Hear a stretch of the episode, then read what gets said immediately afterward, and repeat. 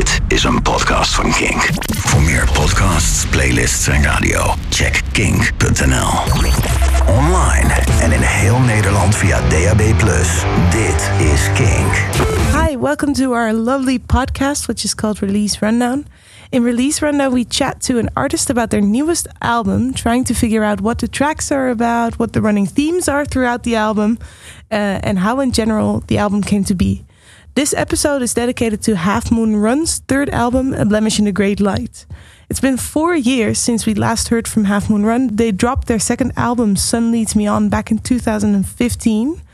Uh, and in this conversation you're about to hear, we touch on why they took their sweet time making this album, among many other stories about how this album was made. So let's dive in. This is the release rundown of Half Moon Run's A Blemish in the Great Light. Dit is Release Rundown. Rundown. Thanks for coming down to Kink, sitting down with me. You guys just brought out, is it out? Yeah, your third album. Yeah, Yeah, it's last been up for one week. One week exactly. How does it feel? Good. I, good. Yeah. Uh, great. I'm I'm really happy that it's out. It took a really long time to make it, and there was a lot of anticipation for it to come out. So Mm. it's a relief to have it out. Yeah. Mhm. Is it, because I can imagine when you guys, you took a few years, right, to Mhm. like, to through, go through this whole process. I can imagine it can be kind of daunting as well to throw it out into the world and have it shared with people. I was so ready. I didn't even know when I put it on. I didn't even know what I was listening to. I was just like, get it out, get it out. Yeah. I'm ready. And are you open to reactions? How are people reacting to it? I don't. I try not to read anything, Mm, okay. but uh, I think it's good. They like it at the shows. Good. Oh, you've had tell. shows already. Oh yeah. Yeah. They were good. They were great. We just had a week in, of touring in England, and it was really great. Oh, good. Okay, well, that's the. I think that's the best thing to to pull by, right? That's the greatest reaction you need, as long as it works well live. Yeah, I think so. Yeah. Okay, let's dive into them. Do you guys know the track listing by heart? I do. Yeah. I do not. let's start with track number one. Uh, then again, Mhm. this one. How did that come about? Do you guys remember writing this? This uh, this got pieced together. It's kind of it's it's much older. I think there's a video of us playing it in 2014, some iteration of it, but not the what you hear now. So it's kind of been pieced together over the, the years. I think the start of it is probably around seven years old, and I just love those rising chords. And um, yeah, I don't, I don't. Yeah, it's one of these that, like Dev says, it's one of those ones that sometimes they take a long time, sometimes they just take a couple jams, but this one was one that took a, a long time. I think there was we we had other parts that were in there that I, we still like that we play around with that we chopped right out of the song, and so some parts made it and some didn't. And how does that work? Do you guys bring it up occasionally when you're jamming and you go back to it and then you leave it for a while, or do you just forget about it for years and then come back around to it? And A bit of both, but now we're we're organized. We bought a whiteboard, an erasable whiteboard, and we write every idea that has any merit on the board, and we give it some working title. And there's kind of like uh, columns of of like, well, this is seventy percent finished. A A column, B column, D column, and then graveyard. And graveyard is like this may never come back. and do you all record it and then go back and listen to what you had, or do you remember what you had, or how does that work? Uh, we use a recorder, um, not unlike the one you have there, to Oh. record basically everything. Some of the songs we have over a hundred recordings of, um, just live, simple. And I kind of, uh, f- for this record, actually, I went through pretty seriously and, and cataloged it all and wrote down the moments of what was really good, what had special moments. And then from there, you can kind of piece things together. You get a sense of all of the body of work, so nothing really gets lost. I'm sure there's stuff we've missed over the years. It'll come back on the next album, maybe. Yeah, maybe. Yeah. So and then again, like you said, it kind of builds up with with these layers topping up on top of each other. And I thought it was really cool. It kind of worked up to a climax, and then it kind of felt like the vocals were quite isolated. And then it built up even more. I didn't even think that was going to happen. I thought I thought that was really cool. A little like nice bit. I don't know. It was unexpected for me. Is that something? How, how do you play this live? Do you do it the same way, or do you kind of interpret it in a different way? Yeah, we try and be faithful to it. Mm. I mean, that's we had it live before we had it recorded. You oh, know, Oh, cool. Okay. like that's how we we go into studio almost ready. Hmm. It's just the little overdubs here and there that's not quite ready, generally speaking. So that's that's how the song kind of came to life before we even went into studio. Hmm. Let's listen to it. This is then again. Then again, I thought it through, and again, you'll be out on the edge of some great precipice that would redefine you again and leave me alone to catch up. You said a lot of things I don't understand, and you get a piece of me, but I get an empty hand. And all of the pieces fit, but that big picture's wrong. And it's something only I'll ever know kiss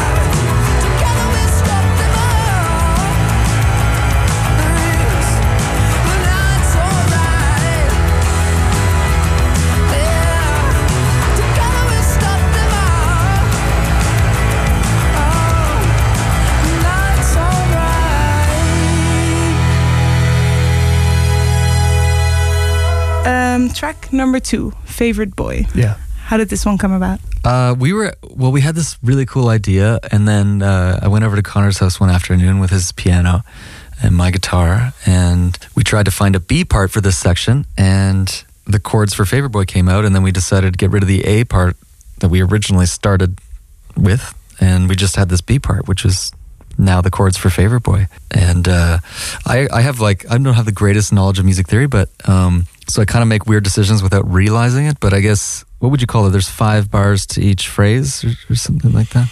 Like there's this one.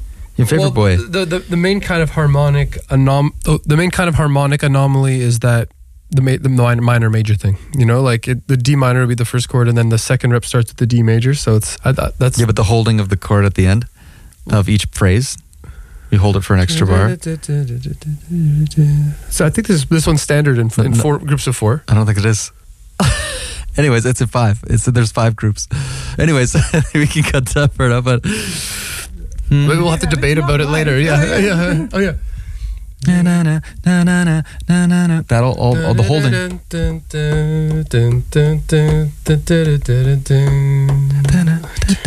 That was five. That's five, yeah, you're right, Yeah, you're so right, it's you're right. two Yeah, I hadn't even thought of that. two phrases of five. Yeah, two phrases. Well, of, I didn't notice it either when we wrote it. measures of five. That's something Dill would Two notice, I measures of five. Yeah, I actually Fra- five bar phrases. I only noticed it when we were shooting the music video and uh, Lauriane Lausanne, the- my, my co-star, was working at a dance routine and she was having trouble being like, everyone was going too early. And then we realized that it was actually five. That's five funny. I, I've never thought of that. I Yeah. never thought of that. Yeah. there we go. See, we're Okay, discovering yeah. new things Yeah, about it already. cool, yeah. All right. Okay, but this is something you came out, you found out later as well. Yeah. Yeah, because Okay. I, I didn't even realize I did it. Kind of like Conner didn't realize. I didn't I guess realize it's not that until It feels uncommon. so, yeah, it feels natural then, I guess. yeah, but it's it's actually not a normal way of writing music. Oh, that's so funny.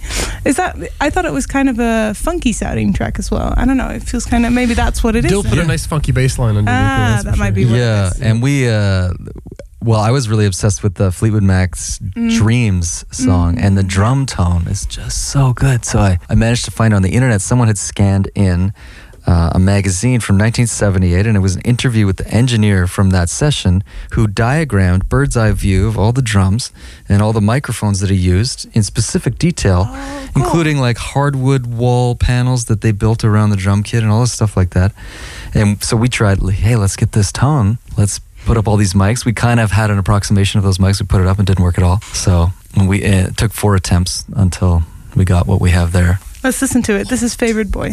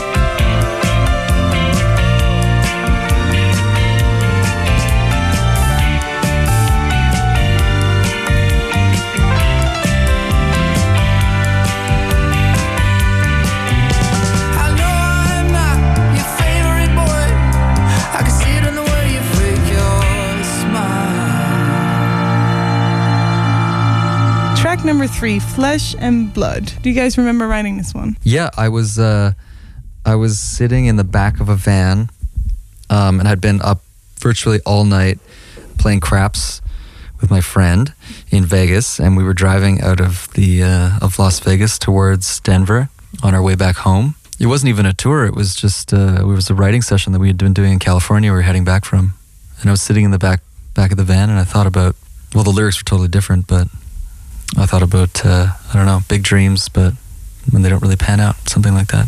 And that's where the, the lyrics came from then? Or the music as well? Um, uh, just the flesh and blood part, really. Okay. A lot of the time, a song will start as a kind of sensation. I like to think that there's unlimited numbers of uh, emotions and only so many words that you can use to describe them. So you have this very specific, poignant emotion, and you try and kind of dance around it until the average of all the words together makes up roughly the feeling that you're talking about. But you don't always nail it on the head. And then how do you get music to combine with that? I don't know how it all works. I just uh, kind of just you kind of just dance around it until it feels it's got the right emotional um, quality to it. Was that because you get this idea and then I guess you take it to the group and then do you guys work it out as a group effort or how does that work? Yeah, um, Or does it come on a whiteboard and uh, most often, and, and it varies somewhat, but most often it's I'll come in with an idea with a, a melody and some chords, and maybe uh, words. But I might sing gibberish, you know, you know, something like that, and it almost sounds like words, but it's not. And then the guys will kind of fill it out, and then usually that's when the mood really starts to become clear. Yeah. at the end of this track, I think about a minute in, there's this this sound. It's a vocal, but it kind of becomes really pulled back and isolated. It's almost like it's underwater or something. It's a phaser. See, I was talking to my colleague. I was like, "What is it?" We almost don't get offended. I don't mean it offensive, but we almost called it like a whale sound because it was so far away and echoey. And do you know what I mean? Wait, is it the vocal? A minute, a minute in. No, at the end, a minute out. a minute from the outro? It's probably the bridge part. Well, Yeah, yeah, with the phaser, yeah, with the phaser a- vocals. Yeah, like that. Yeah, yeah, yeah. Yeah, it's a phaser. That, actually, the influence of from that came from Electric Light Orchestra, the, um, kind of in a way. I, I mean, we, those vocals sounded when we were recording them. I think they just sounded a little bit clean and a little bit cheesy, and uh, when they were just dry, when they were, uh, and so we were looking for something to make it a little bit different. And um, if you listen to Mr. Blue Sky by ELO, they have some of those phasery kind of vocals, and so. I remember that was what the producer said. Hello, Mr. Oh, Blue wait. Sky. When the no when when the, that phaser finally worked out. Or is she the talking about the uh, the pedal still? Part? No, I, th- I think we're probably talking about the. I the, think it was vocals. the Yeah, phaser okay. vocals. Okay. I, I listened to it a few times trying to figure it out, wondering what that was. Uh, yeah, I think it was vocals. Okay, We yeah. a lot of overdubs and experimenting on this one once it was done. And there's also um, 10cc. I'm not in love. I don't know if you know that. I'm not in love. Oh, yeah. But then don't forget it. But then they have that. Oh, oh, oh, oh, oh, oh. Then you kind of have that phaser sound. And then, do you guys take that with you live, or how does that work? We just do, we just sing them clean live. Mm, okay. It sounds fine. Yeah, yeah, fair enough. Okay, well, let's see how many people notice. Let's listen to Flesh and Blood.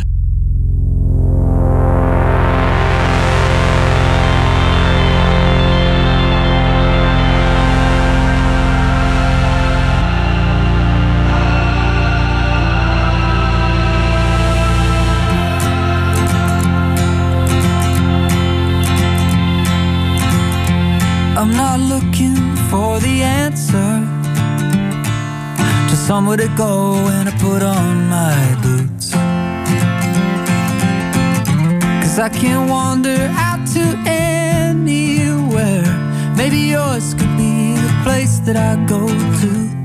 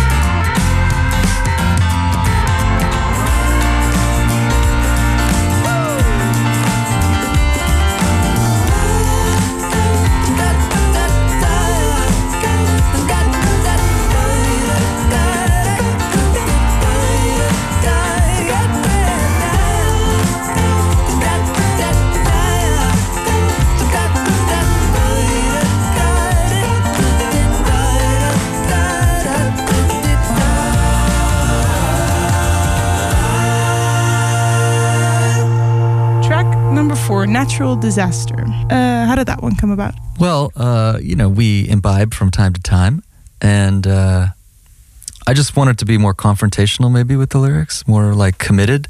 I always envy um, some artists who who can uh, just be more on the nose with their lyrics, and so I don't know. I, I it's kind of listening back. It's it's kind of uh, it's very confrontational, but I wanted to try it out.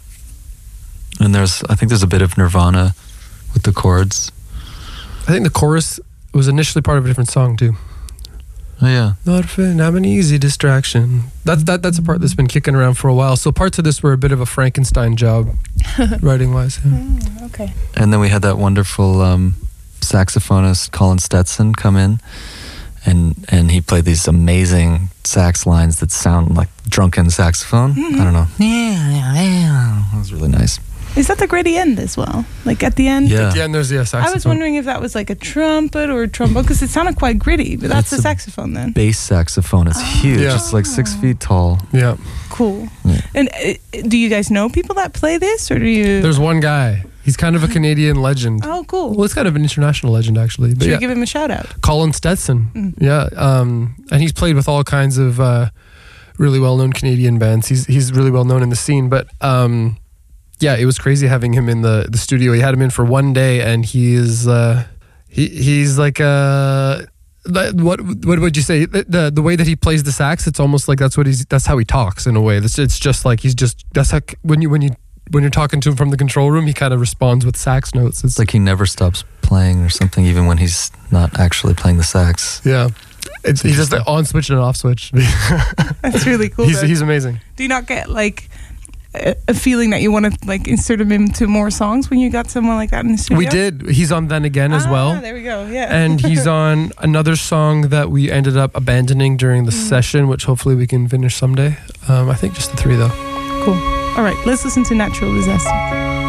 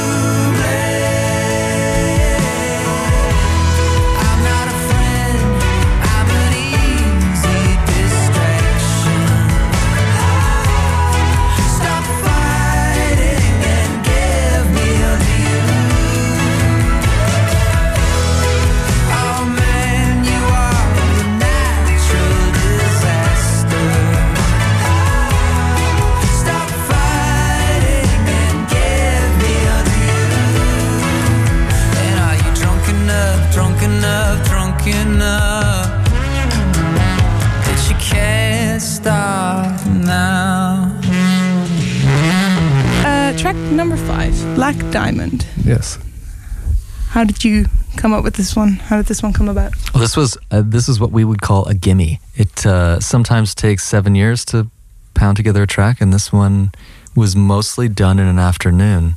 And I was kind of playing these chords.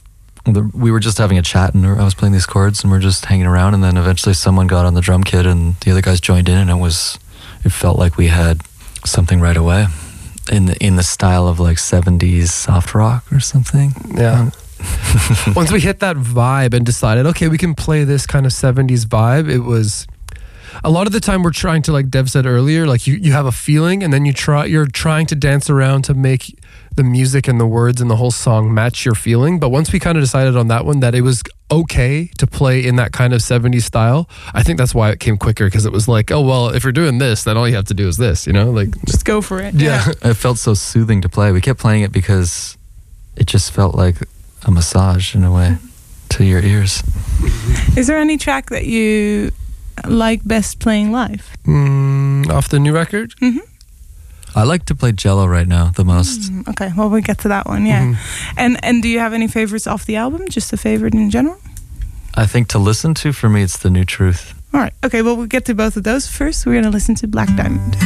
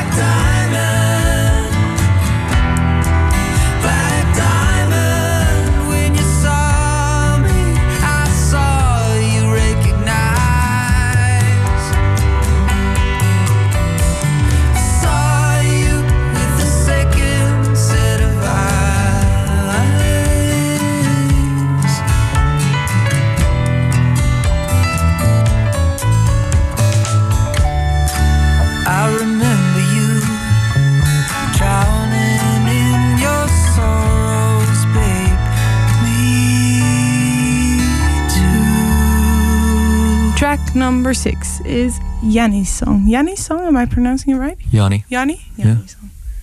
Um, is that someone that you guys know, Yanni? Yeah, yes, she's a friend of uh, friend of all of ours Mm. now. Um, She did yeah, she did all the artwork on the Sun Leads Oh, Me cool. On Okay. record. So she, and that's- this record. yeah, right. And the front cover anyway. That's right. Yeah. Oh, cool. Yeah. Okay. Um, and uh, then we we uh, me and her kind of had a falling out for a while, and then and then uh, so that's what that's about. Now it's all Okay. good. But did you write the song when it was all good or before that? B- when it was all bad. Ah, okay, when it was all bad. Yeah, and it came together pretty quickly for me, actually. Yeah, This, writing the song. yeah, yeah. Yeah, it needed to go out then. Because uh, yeah, yeah, it was, it was a strong motion. uh, and then, but is that is that awkward when you have a song like that and then you work with her again? Are you like, hey, is this okay? She's, She's a, an artist. She's a very Okay. particular type of person, and I I cleared it with her beforehand, and she said she said, "Oh, it's bloody bl- bloody brilliant, mate." Okay. She's Australian, and she loved it. Oh, perfect. Okay, so she approves. Yeah. Yeah. Um, is there? This is completely unrelated to the to the subject of the song, but is there a, a way that you get to the track listing? Like, why is this track number six? Is there any particular reason for that? Mhm. Uh, endless deliberation. is no, but and, and lots of trial and error. I actually bowed out of this out of the pacing. Mm. Uh, I trust I trusted Dylan and, and the other guys to handle that. Dylan does a lot of detailed listening when it comes to pacing. He Mm. tries um, a bunch of different iterations, and I I pretty much liked everything that came along to some Mm. degree, with a few comments. But All right. Well, let's listen to track number six then, Yanni's song.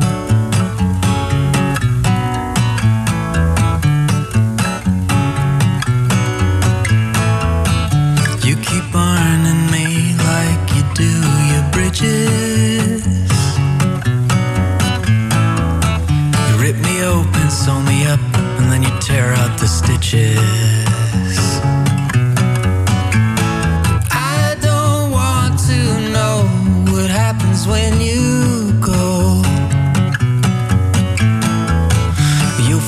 That I found out, and I'll tell myself I told you so.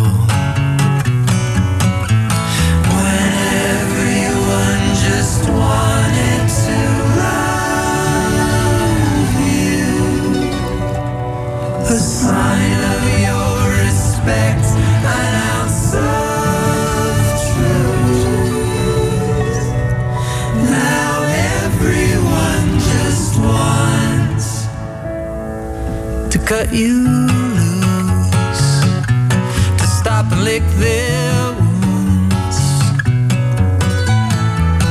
It's late at night and I shouldn't be, but I call you from the city. Say where you are, it's nice and bright, and I should come, but I'm so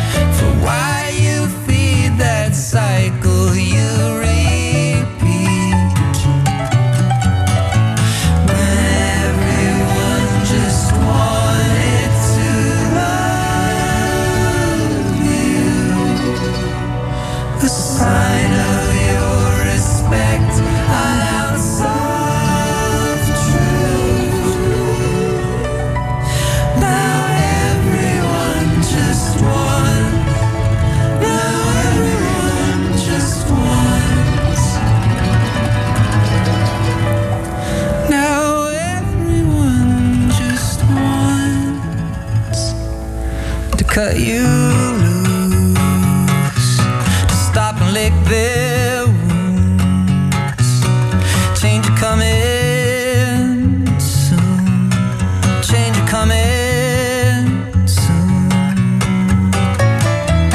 Number seven is Razor Blade. This one, I think this was my favorite on the album. um, if only because it feels like it's two songs in one, and I didn't expect it. Um, yeah. That's, yeah, that's funny. New Truth actually used to be a part of this one too. Oh, Used to be like 15 minutes. Oh, that would have. Okay, Saga. I would have been a fan of that as well. Okay. Um, it's weird because just when you think the whole world is moving towards shorter and shorter music, that a lot of people bring this up, this song up. Um, again, you have parts of songs over the years, like that. That first, uh, there you were, face wrapped around a cigarette. Must be 2012 that that first Mhm. came around when we first went to Australia, and uh, I think I wrote it on the ukulele. That part, if I Uh, recall. I remember working, r- writing that actually at the cabin in Low. oh, Yeah. first time, so 2011. First- tw- probably 2011. I remember we worked out the chords and the lyrics for that in the upstairs room of the cabin. Huh. Yeah. Uh, damn, so yeah, damn near eight years ago. And then um, I don't know how. Oh yeah, and then the, the the verse riff I came up with a little little mini cinema in Austria in a town called Bad Gastein. And then they managed to just fit the keys, the, like the keys just fit together, so it, it was natural to go to that chorus. But it took a lot of massaging. That was definitely a craft effort. It it, it was didn't come easy. It's interesting because you say that New Truth was part of it as well. At one point, yeah. Uh, Do you guys just go, oh, this is good enough to stand alone? Or it's too long, we got to cut it up somehow? Or I just love New Truth so much that I wanted to be able to just listen to it without having to wait seven minutes have its own moments? Blade. Yeah, okay, fair enough. Okay. All right. But the other bits, you guys never doubted, hey, seven minutes is too long, we got to. I did. Hmm. I doubted it. But it was strong enough. It even came up in the studio that, you know, Joe said that maybe it's just all over the place or something. But It felt really good to try that risk because our previous two records, we hadn't tried anything like that. Everything was basically just a compact little tune, you know, and uh, it really felt like time to try some more um, experimental songwriting at this point. And, you guys have played this one live as well? oh, yeah. It goes great live. yeah, I was going to say yeah. this would be a banger live. It's a high, yeah. it's, it became one of the songs that in the set list that we can use as like there's some songs that you can use as an anchor in the set list that you know you this one's good near the front this one's really good near the end and Razor Blade right away even before the record came out it found its own anchor position which is it's always really nice when that happens with a song because you can build your the rest of your set around it Okay, let's listen to Razorblade, all seven and a half minutes of it. nice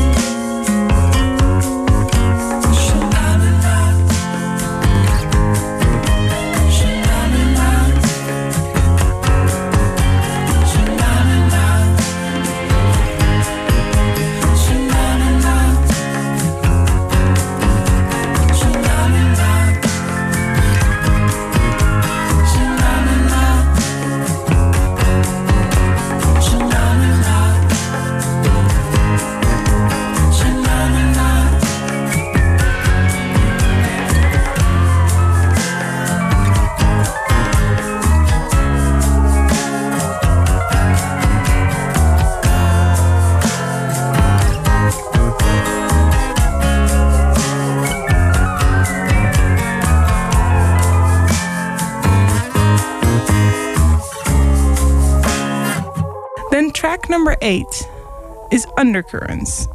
And I was waiting and I was waiting and I was like, when are they going to start singing? Mhm. And you don't. this Nope. is uh, Dylan, right? Mhm. Yeah. And he's a member of your band. Mhm. He's not here. Mhm. Uh, and he plays the whole, what is it, two minutes 20? Yeah, he Mhm. plays the whole thing. Mhm. How did that happen? How did that come up on there? Well, he's a, he's a wonderful pianist, and he I think he might release uh, his own EP of piano music at one point. Cool. Um, and we did something like this on the previous record, and I, I personally love it. I I love the way that it breaks up the energy of the record in a way. Like it doesn't break it up. It just you know, there's ebbs and flows, peaks and valleys. Um, but I don't know specifically what. I don't know that it needs any words to No. talk about what it means necessarily. Mhm. Just a nice breather. Yeah. Okay. Mhm. Um, well, let's listen to that. Do you guys? How would you prefer? Would you prefer us to play it and then go into chatting about the next track, or would you prefer it to be as kind of like a, almost like an intro attached to Jello? What would you prefer? I think it could be its own thing. yeah. Let's. Yeah. Okay. Well, let's listen to Undercurrents. then. Okay.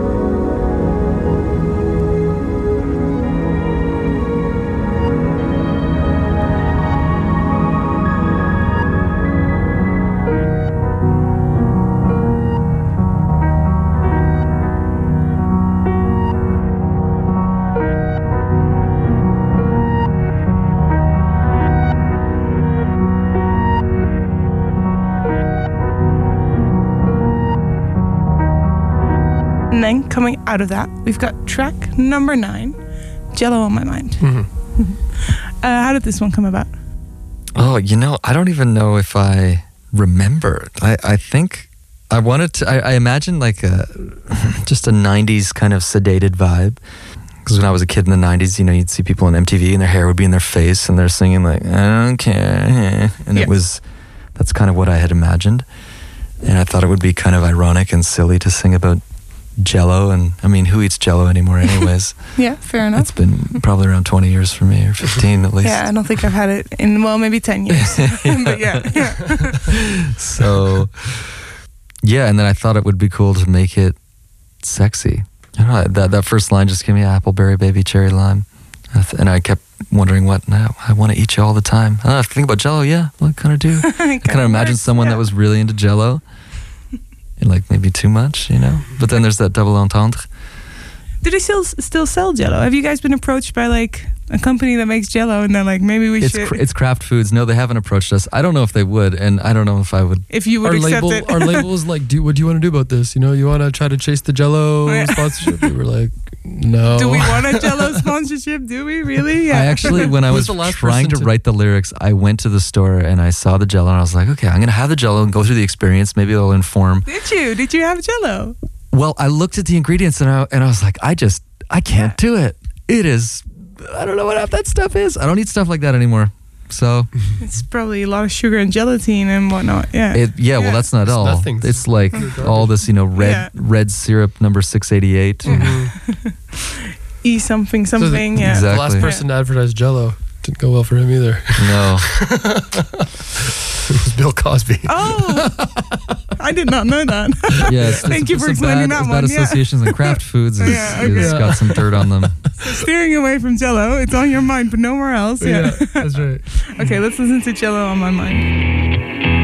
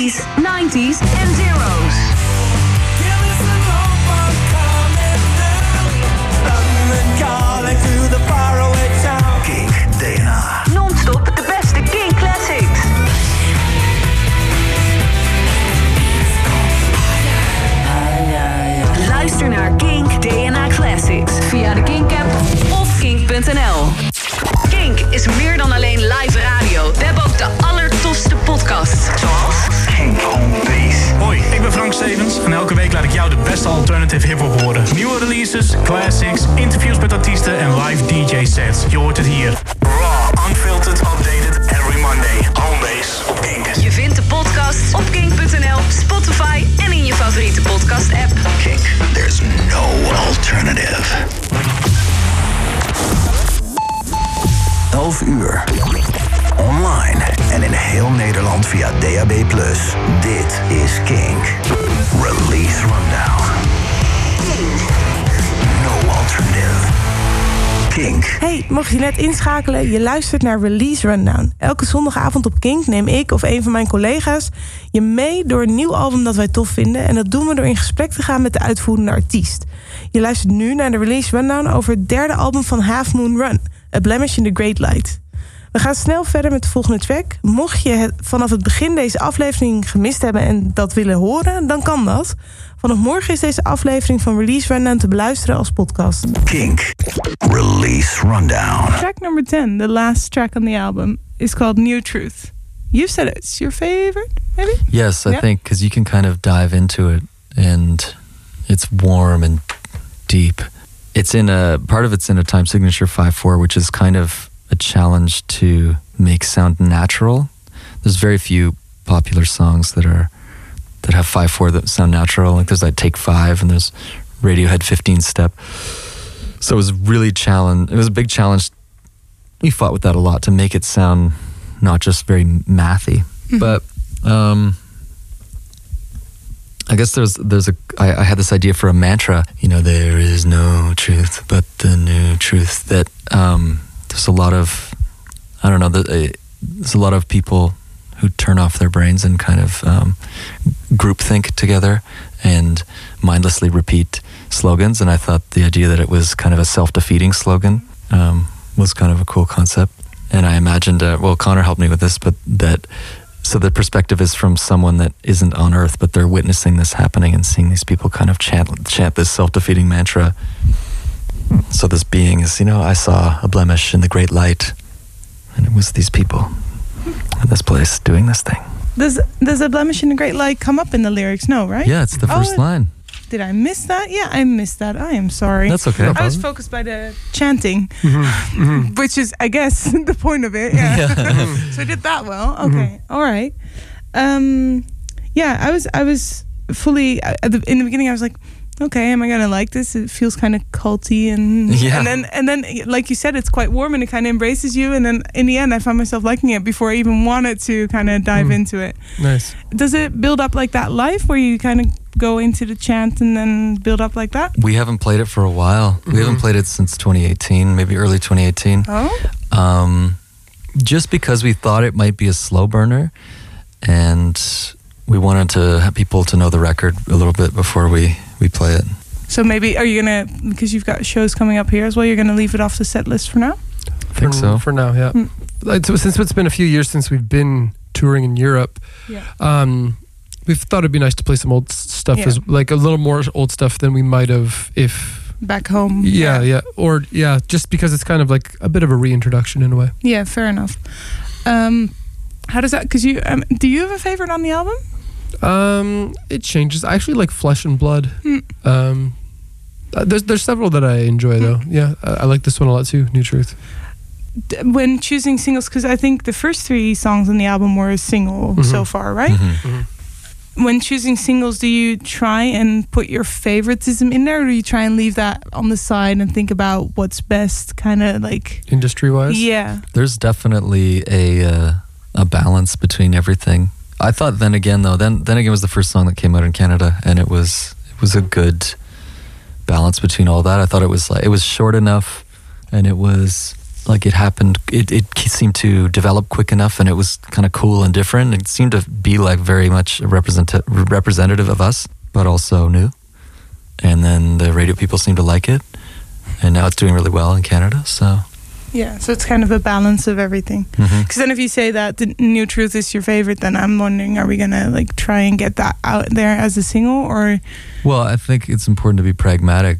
Just because I think it's the best I don't necessarily think people will like it the most. I think that you know what what is effective for the um, the format. It's important to consider, and ultimately, I don't know that it really matters because people will discover the music when they do. True. Fair enough. Let's listen to New Truth, track number 10.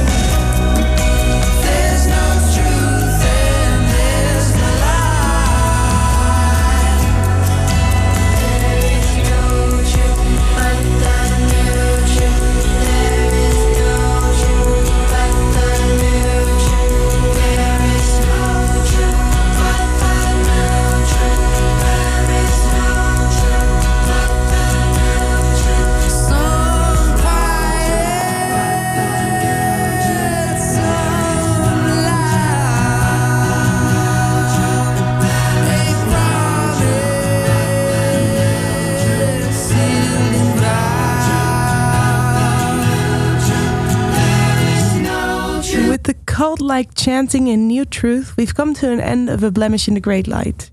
If you enjoyed this episode, make sure to listen to the full album without us babbling in between to get the full ebb and flow of this album.